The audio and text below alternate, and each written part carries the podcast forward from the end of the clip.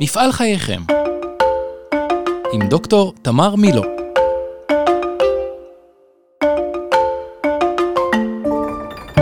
שלום, היום אנחנו עם שקד ינאי, שלום שקד. שלום, ערב טוב. שקד היא בת לעסק שנקרא ינאי בתי צמיחה. שקד היא בת להורים שהקימו משתלה, עבדו קשה עשרות שנים כדי להביא את המשתלה הזאת לשגשוג וליציבות. לשקד יש אח גדול שהצטרף לפני שבע שנים לעסק ונמצא עדיין במסלול הכשרה למנכ"לות ובעלות, ושקד שנמצאת שם גם ועובדת יחד איתו. שקד למדה עבודה סוציאלית בתואר הראשון, ולאחר שנכנסה לעבוד במשתלה, עשתה תואר שני במנהל עסקים. היום היא משמשת כמנהלת התפעול, ושקד מחפשת כל הזמן את האיזון הנכון בין העבודה בעסק המשפחתי לחיים האישיים, אפשר גם לומר בין משפחת המקור למשפחה החדשה שהיא הקימה. זה לא אתגר פשוט, בעיקר כשהבית נמצא בשטח המשתלה במושב. אז איך האיזון הזה עובד ומה שקד עושה לשם כך, אנחנו נשמע ממנה. שקד, אני רוצה להתחיל בלשאול אותך מי את ומה העסק המשפחתי שלכם ואיפה את היום? אמ, אז אני בת 33, אני נשואה לארז ואני אימא של סביון שהיא בת אה, חמישה חודשים. מזל כרגע, טוב. תודה. אה, אז כרגע אני עדיין אה, בחופשת לידה אבל אני ממש ממש בסוף שלה וכבר ככה חוזרת חזרה לעבודה. אמ, אני גרה בכפר חוגלה והמשתלה שלנו היא בעצם משתלה משתלה יצרנית, אנחנו מייצרים צמחי נוי, אה, ואנחנו עובדים מול רשויות מקומיות, משתלות דרכינו, אנחנו מייצרים ב mass market מה שנקרא, ואפשר לחפש אותנו על המדפים, אנחנו נמצאים שם. תני לנו קצת את uh, קיצור תולדות ינאי בתי צמיחה. וואי, um, אז הקימו את זה אבא ואימא שלי, מגי ומוטי. אני אלך טיפה לאחורה, סבא שלי כבר היה חקלאי והוא היה פרדסן, אה, ואבא שלי מגיל נורא נורא צעיר היה בעניין, אה, ויש איזה סיפור כזה משפחתי ששאלו אותו, סבתא שלי עבדה בבית חולים ושאלו אותו מה אתה רוצה לעשות שהוא יהיה גדול, אז הוא אמר אני רוצה להיות רופא של עצים, יצא של אה, פרחים. אה, והוא באמת הלך ולמד בפקולטה לחקלאות ובגיל 20 וכלום הוא כבר התחיל והיה לו קצת חנות פרחים קצת פה קצת שם ואימא שלי הצטרפה אליו היא למדה בכלל הוראה. אבל הם עברו ביחד האמת כשהיא הייתה בהיריון איתי שזה גם נורא מעניין כי אני נולדתי ונולד העסק ב-88 אה, והשנה הבת שלי נולדה ואנחנו מולידים את המשתלה החדשה שלנו. וואו. זה כזה מין סגירת מעגל נחמדה.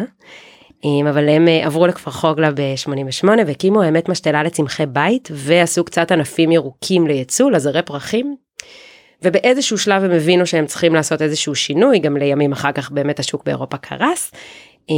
ובתחילת שנות האלפיים הם אה, הקימו אולם יצור עם טכנולוגיה, הם היו הראשונים להביא רובוטיקה אה, מתקדמת לתחום של חקלאות, אבא שלי נורא מאמין בטכנולוגיה וככה תמיד חושב על השלב הבא, הוא הבין שזה או שעכשיו עושים, עושים את זה בגדול או שלא, והוא החליט לעשות את זה, במקרה שלו זה גם התחביב שלו וגם המקצוע שלו, אז זה יצא מצוין. אה, ומאז גדלנו והתפתחנו למה שאנחנו עושים היום, אנחנו מגדלים צמחי נוי, פורחים, כל מה ששותלים בגן ובמרפסת. את למדת עבודה סוציאלית, ואני מתארת לעצמי שחשבת על קריירה בתחום הזה. אז מה הביא אותך לעסק המשפחתי, שהוא לא עבודה סוציאלית? אה, זו שאלה טובה, בגדול, תמיד הייתה לי את האופציה. תמיד האופציה של להשתלב בעסק המשפחתי הייתה אופציה קיימת, ובבית דיברו עליה, אבל לצד זה גם תמיד תמיד ההורים אה, דיברו איתנו על זה שכל אחד צריך לבחור בזה מהרצון החופשי שלו, ולא כי אין ברירה, אלא כי יש לנו כישורים איזה שנבחר, ובעצם uh, הציבו איזה מין מסלול כזה של uh, ללכת ללמוד לימודים אקדמיים במה שאנחנו בוחרים. הכריחו אותנו במרכאות או לא במרכאות גם להתנסות בחוץ כדי שבאמת תהיה לנו איזושהי בחירה חופשית כמה שניתן ורק לאחר מכן. Uh, אז עשיתי את המסלול הזה וחיפשתי משהו שמעניין אותי ללמוד. הגעתי לעבודה סוציאלית מתוך המקום הזה של יחסים בין אישיים של נפש האדם. ובסוף הלימודים הייתה לי את הדילמה וחשבתי על כאן או אחרת וניסיתי כל מיני דברים עד שההחלטה בסוף אה, נפלה כי משהו אחר נפל לכאורה. מה אמ, זאת אומרת כי משהו אחר נפל תסבירי. התראיינתי למקום עבודה שרציתי אה, לעבוד אה, בשירות בתי הסוהר מאוד עניין אותי התחום הזה של תקון. אמ, ובסוף סוף סוף התהליך אחרי חודשים רבים נפל העניין הזה על טעמים ביטחוניים כאלה או אחרים. ואז הייתי צריכה להבין מה אני רוצה לעשות, אני רוצה לעשות משהו אחר, לא, ואיכשהו, אפשר להגיד מצאתי את עצמי, אבל לא באמת מצאתי את עצמי, אלא הובלתי את עצמי. איכשהו בחרת. כן, כן. אבל האופציה הזאת תמיד הייתה, וגם תמיד הייתה לי ברורה, שאני אגיע לשם מתישהו. גם כשהלכתי להתראיין למשהו אחר, ידעתי שזה זמני. משהו בעסק משפחתי בעיניי הוא חלק מהזהות שלי, חלק ממי שאני, הוא עוד ילד במשפחה שלנו. נולדתי לתוכו, אין... זה כאילו בחירה ולא בחירה. באיזשהו אופן. אני ממש מרגישה כאילו את uh, כבר הקשבת לדברים שאני אומרת על מה הדילמות האופייניות של uh, בני דור המשך כשהם נכנסים לעסק המשפחתי הזה. אחד זה באמת הנושא של הקשר הרגשי לעסק שאת אומרת הוא אח שלי. ועוד אחד זה ההורים האלה שבהיותם הורים נאורים אומרים לילדים והם באמת מתכוונים לזה אומרים מכל הלב לך תממש את עצמך תגשים את החלומות שלך תלמד מה שאתה רוצה. ובו זמנית הם גם נורא רוצים שתבוא לעסק ושתהיה המשכיות ואיך פותרים את זה אז סיפרת סיפור זה נורא יפה. דה. אחרי שנגענו בשאלה של ההורים ואיך הם השפיעו על ההחלטה שלך, אה, יש אצלכם את העניין של אחיך שנכנס לעסק לפנייך, ואני מתארת לעצמי שיש גם יתרונות וגם חסרונות לכניסה לעסק אחרי אח בכור. את רוצה קצת לדבר על זה? אמ, אני חושבת שה... קודם כל הדרך של העברה הבין-דורית וכל התהליך שעברנו בהכשרה ובתפקידים ולמפות איזה תפקידים ואיזה כישורים יש לנו ומה אנחנו אוהבים ולא אוהבים, שלו התחיל אותו. במובן הזה הוא כבר התחיל וסלל לי את הדרך וזה היה מאוד נוח ומאוד נעים. אני חושבת שעם זה זה גם יכול להיות החיסרון בדבר, כי מישהו כבר התחיל פה איזשהו מסלול ואתה צריך... ל... להתאים את עצמך איכשהו. נכון. עכשיו, ב...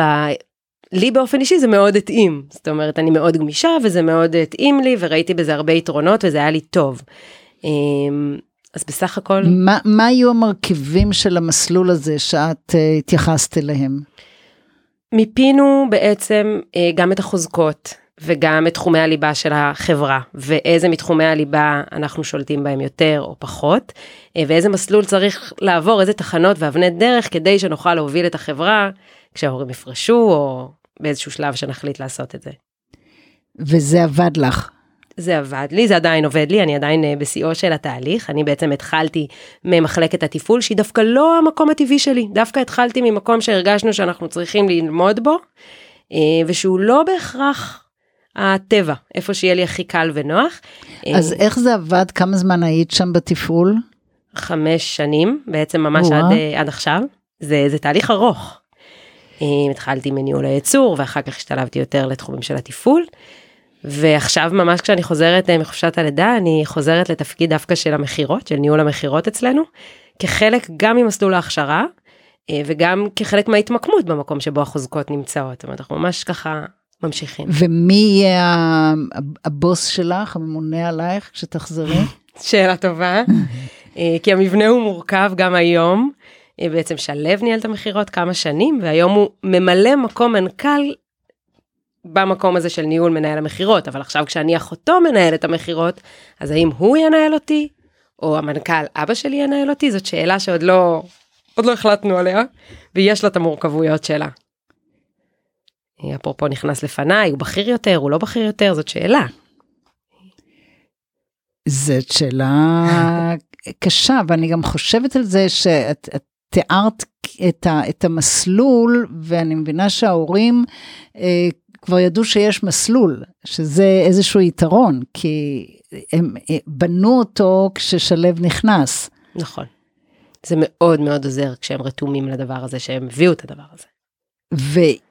איך זה עובד בינך לבין אחיך? יש לכם איזה שהם אה, שיחות על מה תהיה מערכת היחסים, על איך תהיה קבלת ההחלטות, אה, איך זה עובד אצלכם? אז גם הדבר הזה עבר גלגולים. אה, בתחילת הדרך עבדנו בעיקר על התקשורת בינינו ועל לייצר אה, שיח ואפילו ז'רגון ברמת המילים שמשתמשים בהם שיהיו משותפות. אה, ואחר כך עבדנו יותר על צוות אחים ולראות אחד את השני ולהבין איפה אנחנו משלימים אחד את השני ואיפה אנחנו שונים. והיום בימים אלו ממש אנחנו עובדים על איזושהי אה, באמת תוכנית שהמטרה שלה היא להגיע, להבטיח שאנחנו מגיעים לאיזושהי נקודה בעוד uh, כשנתיים, אה, בה אנחנו שנינו יכולים ביחד להוביל את החברה. והיום אנחנו ממש בפגישות שבועיות, ממפים את התכנים, אה, יורדים מרמת המשימות, מאוד אה, עובדים על זה, יחסים. וכשאתם צריכים לקבל, זה מעניין אותי, כשאתם צריכים לקבל החלטות, איך זה עובד? אבא ואימא מביעים דעה ואתם מביעים דעה, איך זה עובד? אז גם יש לנו פורום שאנחנו מתכנסים ארבעתנו, ושם מעלים סוגיות. ההורים שלי מאוד מאוד מאמינים ומאוד נמצאים במקום של לתת לנו גם להביע את הדעה, אבל גם לקבל את ההחלטה. בטח כשזה החלטות שנוגעות לעתיד שאנחנו נצטרך אה, לשלם את, ה, את, את, את המחירים של הבחירה, כן. כן, כן. אז הרבה פעמים, אבל רוב הזמן זה איזשהו דיון, כשמקבלים בסוף איזושהי החלטה שהיא הרמונית ומתאימה. אני חייבת לשאול אותך על בן הזוג שלך, איפה הוא משתלב בכל הדבר הזה? איפה הוא נכנס, איפה הוא לא נכנס, מתי הוא אומר זה לא שלי, אתם גרים שם, איך זה עובד? זה, זה מורכב ומצחיק בו זמנית, אני זוכרת כשרק אה, הכרנו, די מהר הוא אמר לי, טוב, ברור לי שאם אנחנו נהיה ביחד, אני צריך uh, לעבור, הוא היה, התגורר אז במרכז, אני צריך לעבור לגור אצלכם במושב. ושאלתי אותו, איך הבנת את זה? כי אני לא אמרתי לך את זה. אז אמר לי, הבנתי, כאילו, מכל הדבר המשפחתי הזה שלכם, שזה ככה. והוא צדק. וזה עולה הרבה הדבר הזה של אה, עד כמה הוא חלק, עד כמה הוא לא חלק, אנחנו באופן אה, אישי הוא לא עובד איתנו אה, בעסק המשפחתי, וזה גם קצת משהו שההורים הכתיבו כדאי להשאיר מחוץ לתחום, שבני זוג יעבדו בנפרד מניסיונם, והוא, למשל בבחירת שם המשפחה לבת שלנו. יהיה לה את השם שלו, יהיה לה את שתי השמות, לנו מה יהיה, ובסופו של יום החלטנו כל אחד הוסיף את השם משפחה של השני, זאת אומרת הוא גם ינאי ואני גם טובי, וסביוני שני השמות.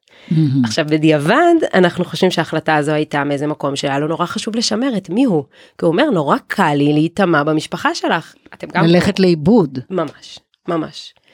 אמ, והיום הוא זה שממונה על זה שלא נדבר על עבודה בארוחות משפחתיות והוא תמיד מזכיר לנו את זה. אה, וגם להפך, הרבה פעמים הוא שואל אותי בסוף יום כל מיני דברים על העסק, ואני אומרת לו, אין לי כוח. והוא... זה, זה כל הזמן המתח הזה קיים. הבנתי. מעניין.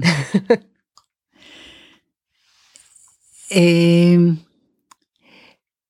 תגידי, מה היית אומרת, ממליצה, מלמדת, מה היית אומרת לבני עסקים משפחתיים שמקשיבים לפודקאסט הזה?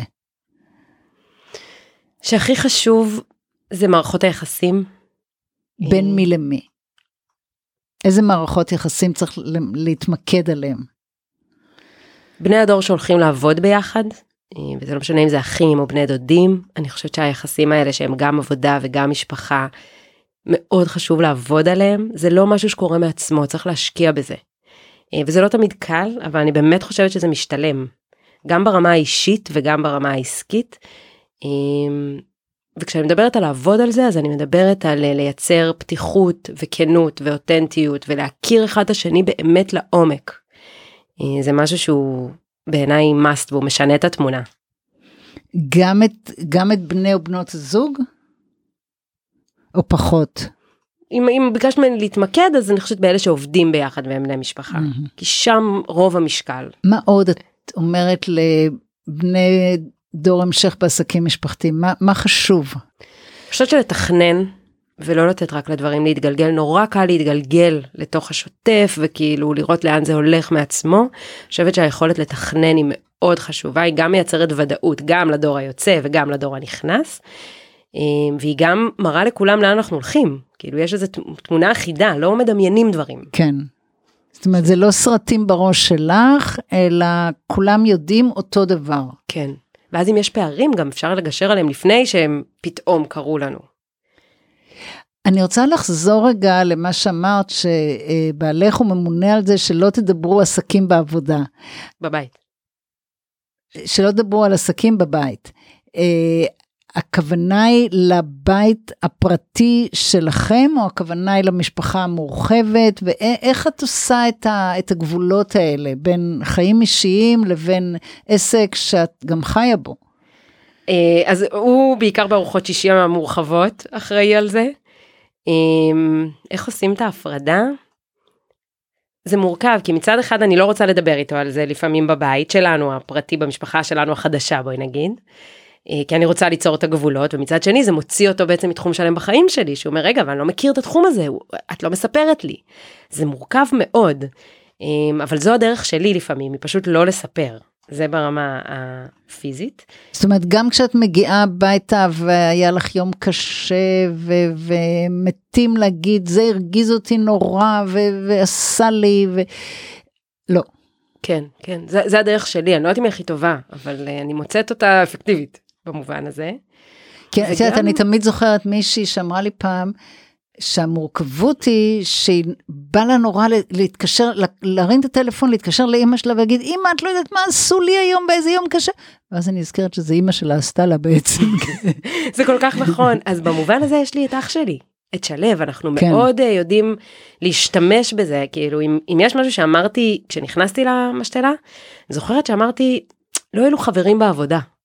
יש משהו בלהיות uh, בעלים ולהיות uh, בני משפחה, שזה קצת בודד. וזה כמו להיות מנכ"ל בודד או בודד בפסגה, אז כשאנחנו נמצאים ביחד בני משפחה זה פחות בודד. הבנתי. ויש לנו אחד את השני. כאילו, ושם אנחנו משתגעים. כן. כן, אני, אני אשאל אותך עוד שאלה אחת לגבי הבדידות הזאת. גם כשאת פוגשת בני משפחה אחרים של עסקים אחרים, את מרגישה בודדת? את מרגישה ששם יש מישהו שמבין את הסיטואציה?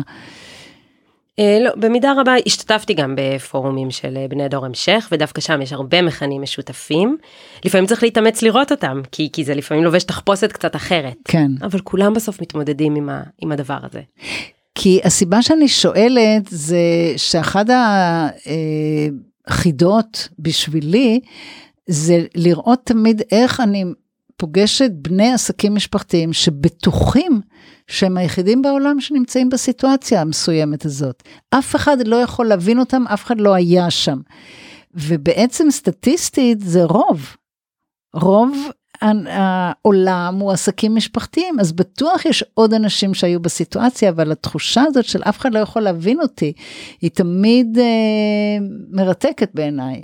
אני חושבת שמהעולמות של עבודה סוציאלית אני יכולה להגיד שזה משהו שהוא הרבה פעמים תחושה סובייקטיבית שלא בהכרח משקפת את המציאות וגם על העמדה הזאת צריך לרצות רגע להיפרד ממנה ולהגיד רגע רגע אולי אני יכול להיעזר אולי זה גם עניין אם הייתי אומרת כן. משהו לבני דור המשך לא לפחד להיעזר זה בסדר. אני רוצה לחזור ולשאול אותך רגע על ההורים כי לפני שהתחלנו את השיחה הזאת אמרת לי ככה בדרך שההורים מאוד מאוד עמוסים, אבל הם לא היו רוצים להיות אחרת.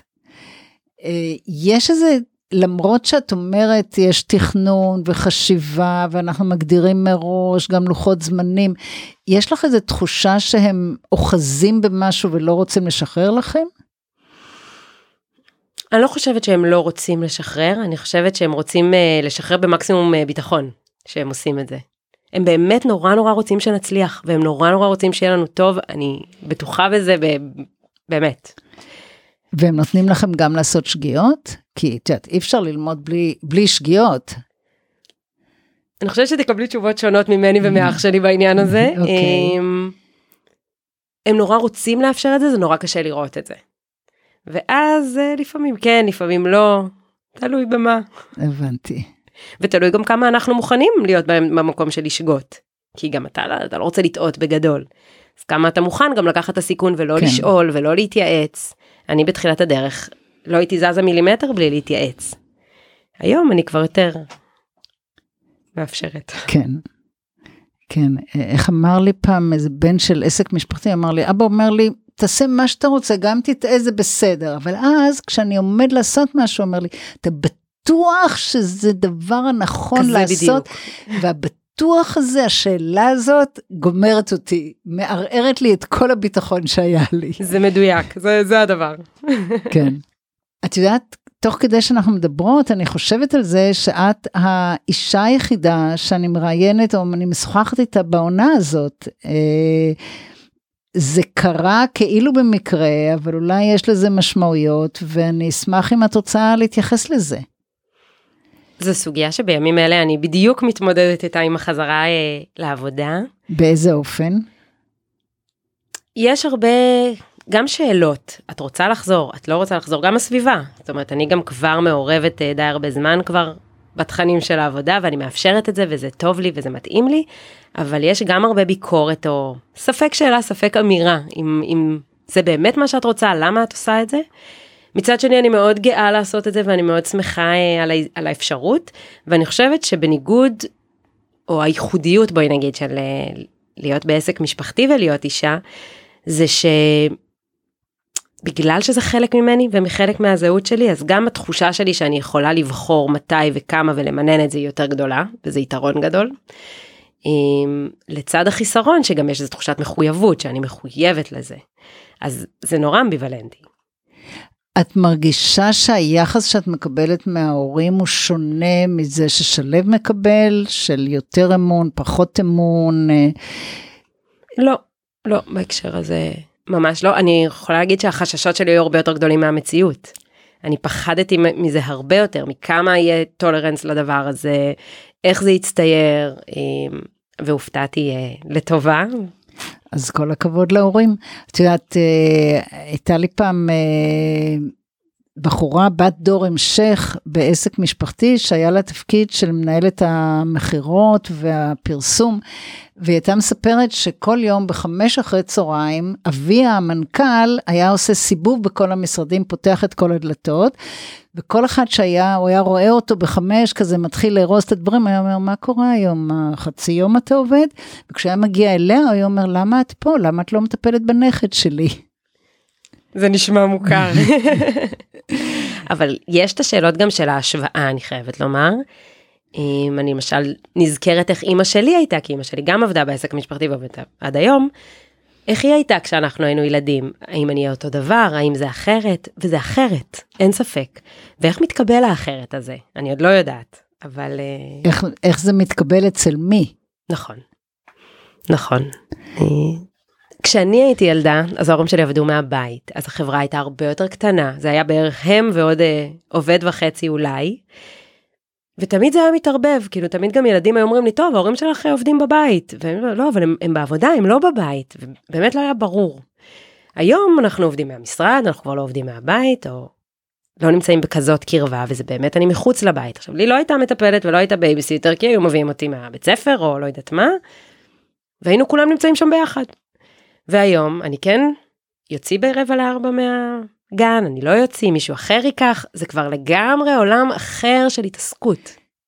כן, וזה נשמע שיש קצת גבולות יותר ברורים. נכון. שהם גם מקשים במובן הזה. כן. כי לפעמים היה לי יותר נוח שזה יהיה לי בבית ואני לא אצטרך כן, ו- ואולי זה, זה נורא מעניין שאת אומרת את זה, כי אני חושבת שאחד המאפיינים של המשכיות זה להפוך דברים ליותר פורמליים.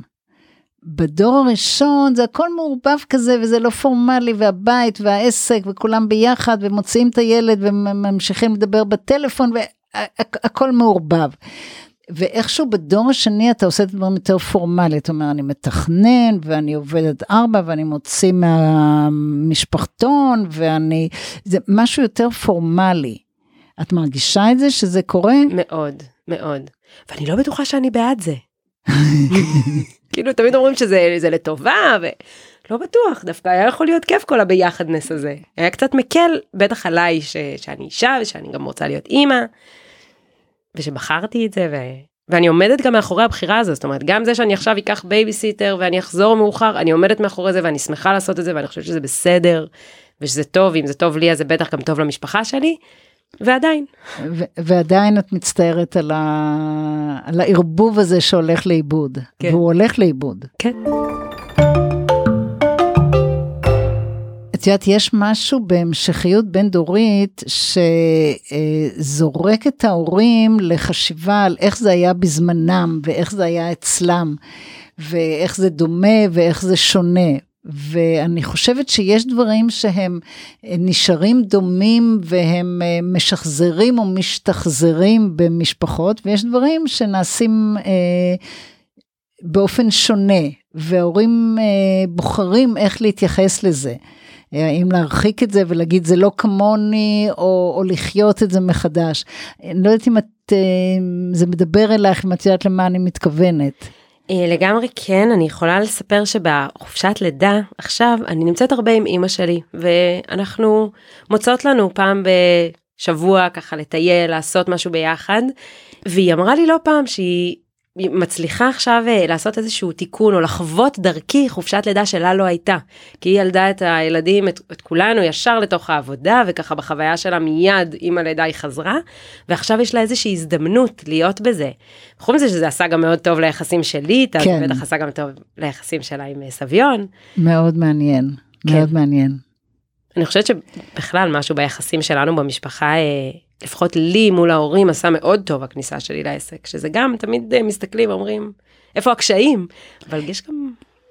כן, זה, זה ממש מעניין וחשוב, כי יש הרבה פעמים הדילמה הזאת של אה, אולי אם לא היה לנו עסק משפחתי, היחסים היו יותר טובים, שזה כמובן תיאורטי, כי, אבל יש לכם עסק משפחתי.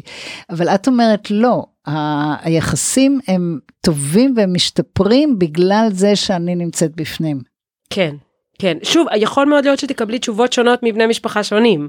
אה, אני באופן אישי מרגישה שזה בהחלט משהו שמחבר ושמייצר דווקא יחסים שהם קרובים יותר וטובים יותר. גם המגורים שהם קרוב, יחד עם זה שיודעים לשמור על הגבולות, ואצלנו במשפחה יודעים, אז הם, אה, הם עושים מאוד. אתם מדברים על הגבולות האלה, או איך יודעים לשמור עליהם? אמ, זה, זה משהו בין טבע משפחתי ואיזשהו אופי לבין זה שגם דיברנו על זה הרבה מאוד פעמים. כן. כן. את רוצה להגיד מילה על שני האחים הצעירים שלך?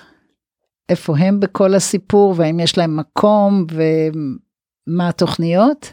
אמ, כן, אז אחותי אה, יהלי בת 23 ואייר האח הצעיר הוא בן 19, הם עוד וואו. ממש צעירים, אבל... הם לגמ... נורא גדולים יחסית למה שאני זוכרת אותם.